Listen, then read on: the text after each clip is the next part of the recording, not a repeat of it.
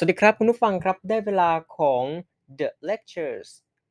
รายการสรุปข่าวเด่นประเด็นสำคัญที่เกิดขึ้นในรอบสัปดาห์ภายใน10นาทีให้กับคุณผู้ฟังทุกท่านครับเป็นยังไงกันบ้างฮะหลังจากที่เราไม่ได้พบกันกับรายการนี้นับครึ่งปีหวังว่าคุณผู้ฟังทุกท่านคงจะคิดถึงการสรุปข่าวของพอดแคสต์นะครับสำหรับในรอบสัปดาห์ที่ผ่านมา10ธันวาคมถึง16ธันวาคมเราขอสรุปข่าว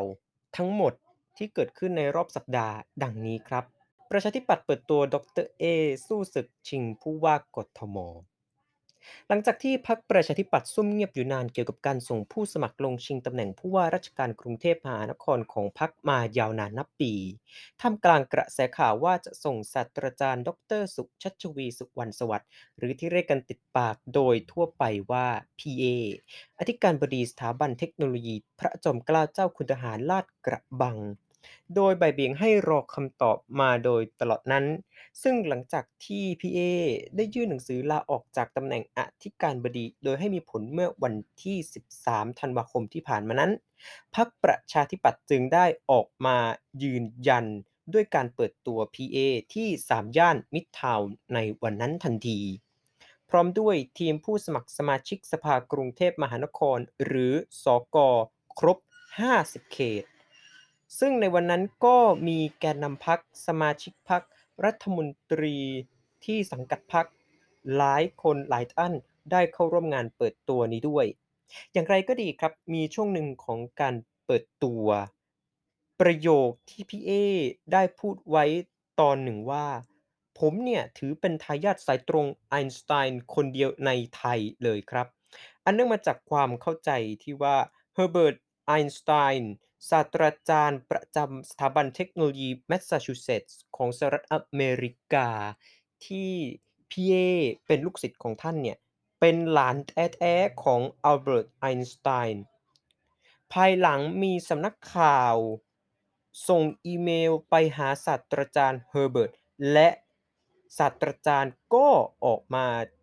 ยอมรับในภายหลังนะครับว่าไม่ได้มีเชื้อสายมาจากนักฟิสิกส์ผู้คิดค้นสมการE เท่ากับ MC ยกกำลังสองจริงจนเกิดเป็นกระแสวิพากษ์วิจารณ์ไปชั่วข้ามคืนท้ายที่สุดครับ PA จึงได้ออกมาชี้แจงว่าที่พูดไปไม่ได้มีเจตนาหาเสียงและที่เข้าใจเช่นนั้นก็เป็นเพราะรุ่นพี่ที่นั่นบอกเล่ามาอีกทีอันนี้ก็ลุ้นกันไปแล้วก็ขอให้ PA นะครับประสบความสำเร็จในการเลือกตั้งครั้งนี้นะครับข่าวต่อไปครับโอไมครอนเข้าไทยเริ่มพบผู้ติดเชื้อเพิ่มขึ้น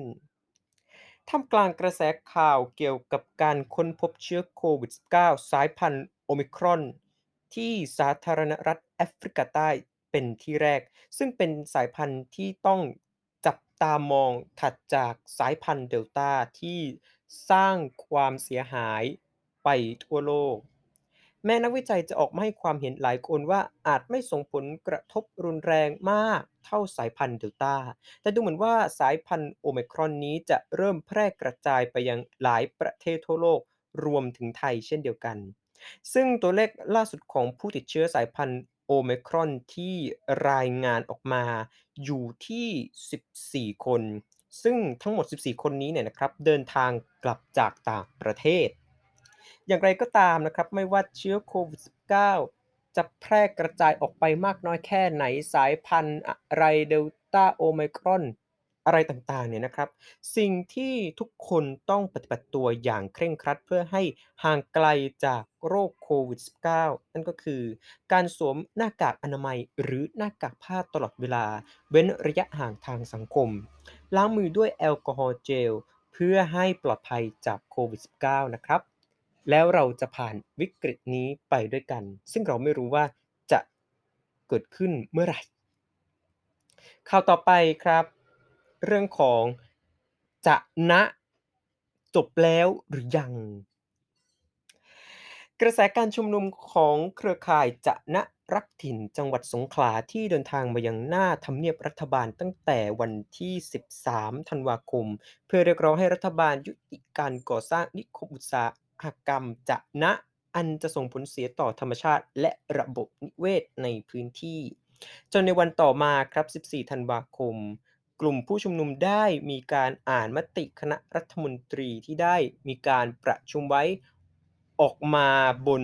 เวทีการชุมนุมนะครับว่าจะมีการตรวจสอบข้อเท็จจริงรวมถึงจะประเมินผลด้านสิ่งแวดล้อมด้วยเหตุนี้ครับกลุ่มผู้ชุมนุมจึงยอมสลายการชุมนุมและแยกย้ายกลับบ้านก็ได้แต่หวังนะครับว่าการ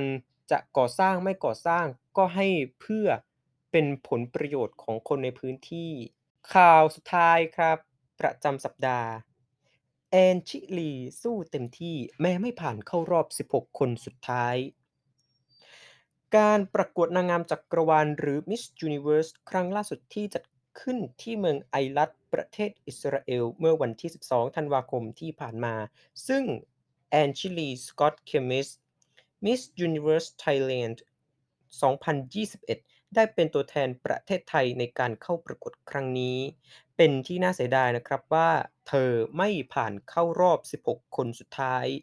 ท่ามกลางกระแสสังคมไทยที่ออกมาวิจารณ์ในหลากหลายประเด็นตั้งแต่เรื่องของการเตรียมตัวการดูแลรูปร่างและอย่างอื่นอีกพอสังเกตในสื่อโซเชียลมีเดียมีการบูลลี่กันเกิดขึ้นอีกด้วยอย่างไรก็ตามนะครับเธอก็ได้ออกมาชี้แจงผ่านไลฟ์สดทาง Instagram ยอมรับว่าจะปรับปรุงในสิ่งที่ผิดพลาดและจะพัฒนาตนเองต่อไปขอเป็นกำลังใจให้กับพี่แอนชิลีนะครับที่ถือว่าเป็นตัวแทนให้กับคนไทยไปประกวด Miss Universe ยังต่างประเทศเพื่อที่จะสร้างชื่อเสียงสร้างความภาคภูมิใจให้กับคนไทยทั้งประเทศสำหรับ The Lectures เอพิโซดนี้ก็คงต้องขอจบไว้แต่เพียงเท่านี้ถ้าเกิดว่าคุณผู้ฟังมีความคิดเห็นอย่างไรหรือว่ามีข้อเสนอแนะอย่างไรในการนำเสนอข่าวครั้งนี้ก็ขอให้ติชมกันมาได้สำหรับผู้ที่รับฟังผ่านช่องทาง Spotify ก็สามารถที่จะให้ความเห็นมาได้นะครับผ่านQ&A ที่ผมได้ทำการอัปโหลดเอาไว้เรียบร้อยแล้ว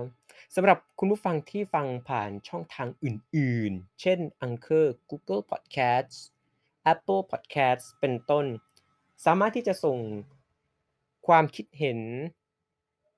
หรือว่าให้คำแนะนำคำติชมมาได้ที่เพจ Facebook Podcast หรืออีเมลก็ได้เช่นกันนะครับสวัสดีครับ